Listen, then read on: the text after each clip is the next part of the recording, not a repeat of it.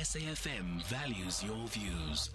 Be an active citizen. Well, lots of conversations going on around the situation in the Middle East. We'll, have, of course, have the vote in the National Assembly later today on whether or not we'll formally cut ties with Israel over it, the way it's uh, behaving in Gaza. Yesterday, the Minister in the Presidency, Khumbudzo Ntshavheni, saying government is expecting the International Criminal Court to soon issue a warrant of arrest against the Israeli Prime Minister Benjamin Netanyahu.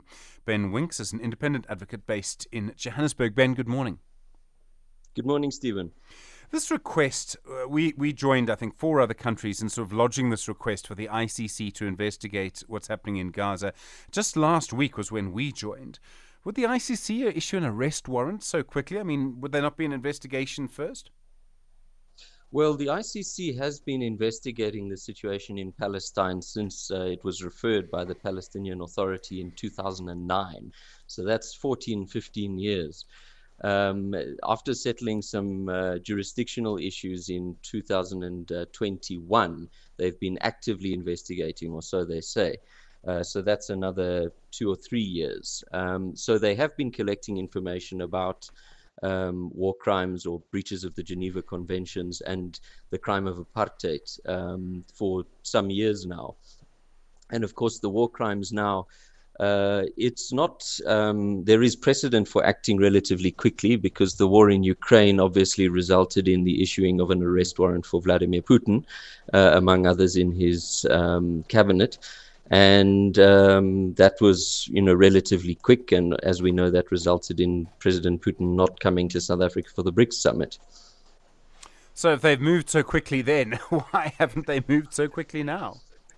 That's a good question. Um, it uh, it does uh, what South Africa has put to the ICC is that this is a test for its legitimacy, a test for whether it is only standing in the interests of Western and Western-backed um, uh, states or whether it will actually act against someone who enjoys uh, diplomatic protection of the United States and the United Kingdom. The prosecutor is British, Karim Khan. He's the sort of prosecutor for the ICC. How important is his role in making a decision, and does his nationality matter? Britain obviously supports Israel by and large. I don't think his nationality matters really. I mean, people of of uh, British nationality you'll see in many marches uh, against Israel. You'll see in many marches in favor of Israel. So his nationality isn't really a clue as to any potential bias he might have. Uh, and of course, he's required by the Rome Statute and the rules uh, under the Rome Statute not to have any bias. He has a staff around him, and they'll obviously advise him of whether there is a, a case on the face of it for um, an arrest uh, for war crimes. Um, and uh, one expects he would take his decision impartially. But it is it is his final say. But I don't think his nationality will play into it. Okay, because then, as you say, they've been investigating for a long time. Uh, you make the point uh, correctly uh, about how quickly the International Criminal Court acted um, in the Russia case around uh, Russian President Vladimir Putin.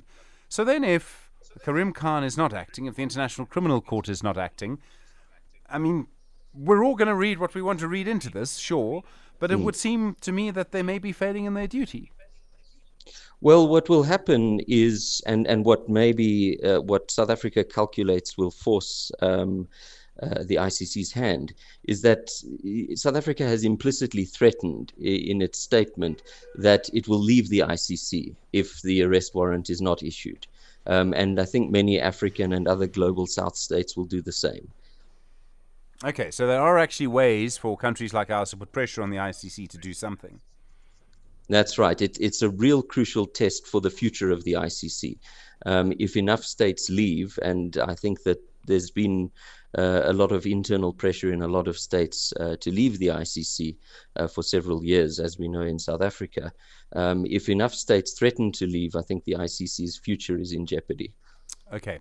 So then that leads to another question. So if the ICC does go ahead and charge, and I presume it would be Netanyahu as the leader of the government in the same way that Putin is the leader of the Russian government.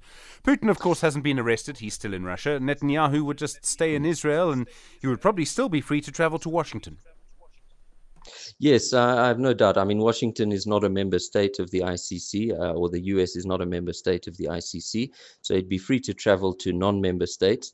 He wouldn't be free to travel to South Africa or any other member states, including the United Kingdom.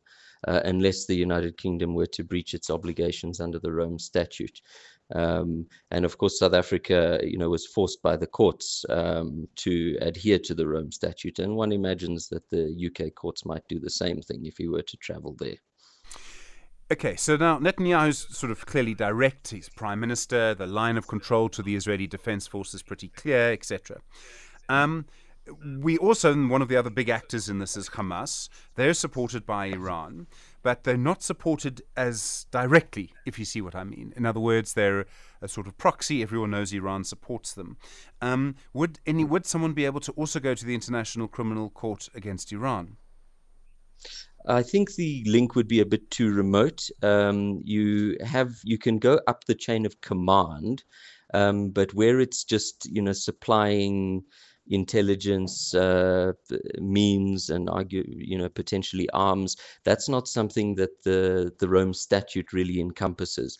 It goes up the chain to command responsibility people actually making decisions about deployments and that sort of thing.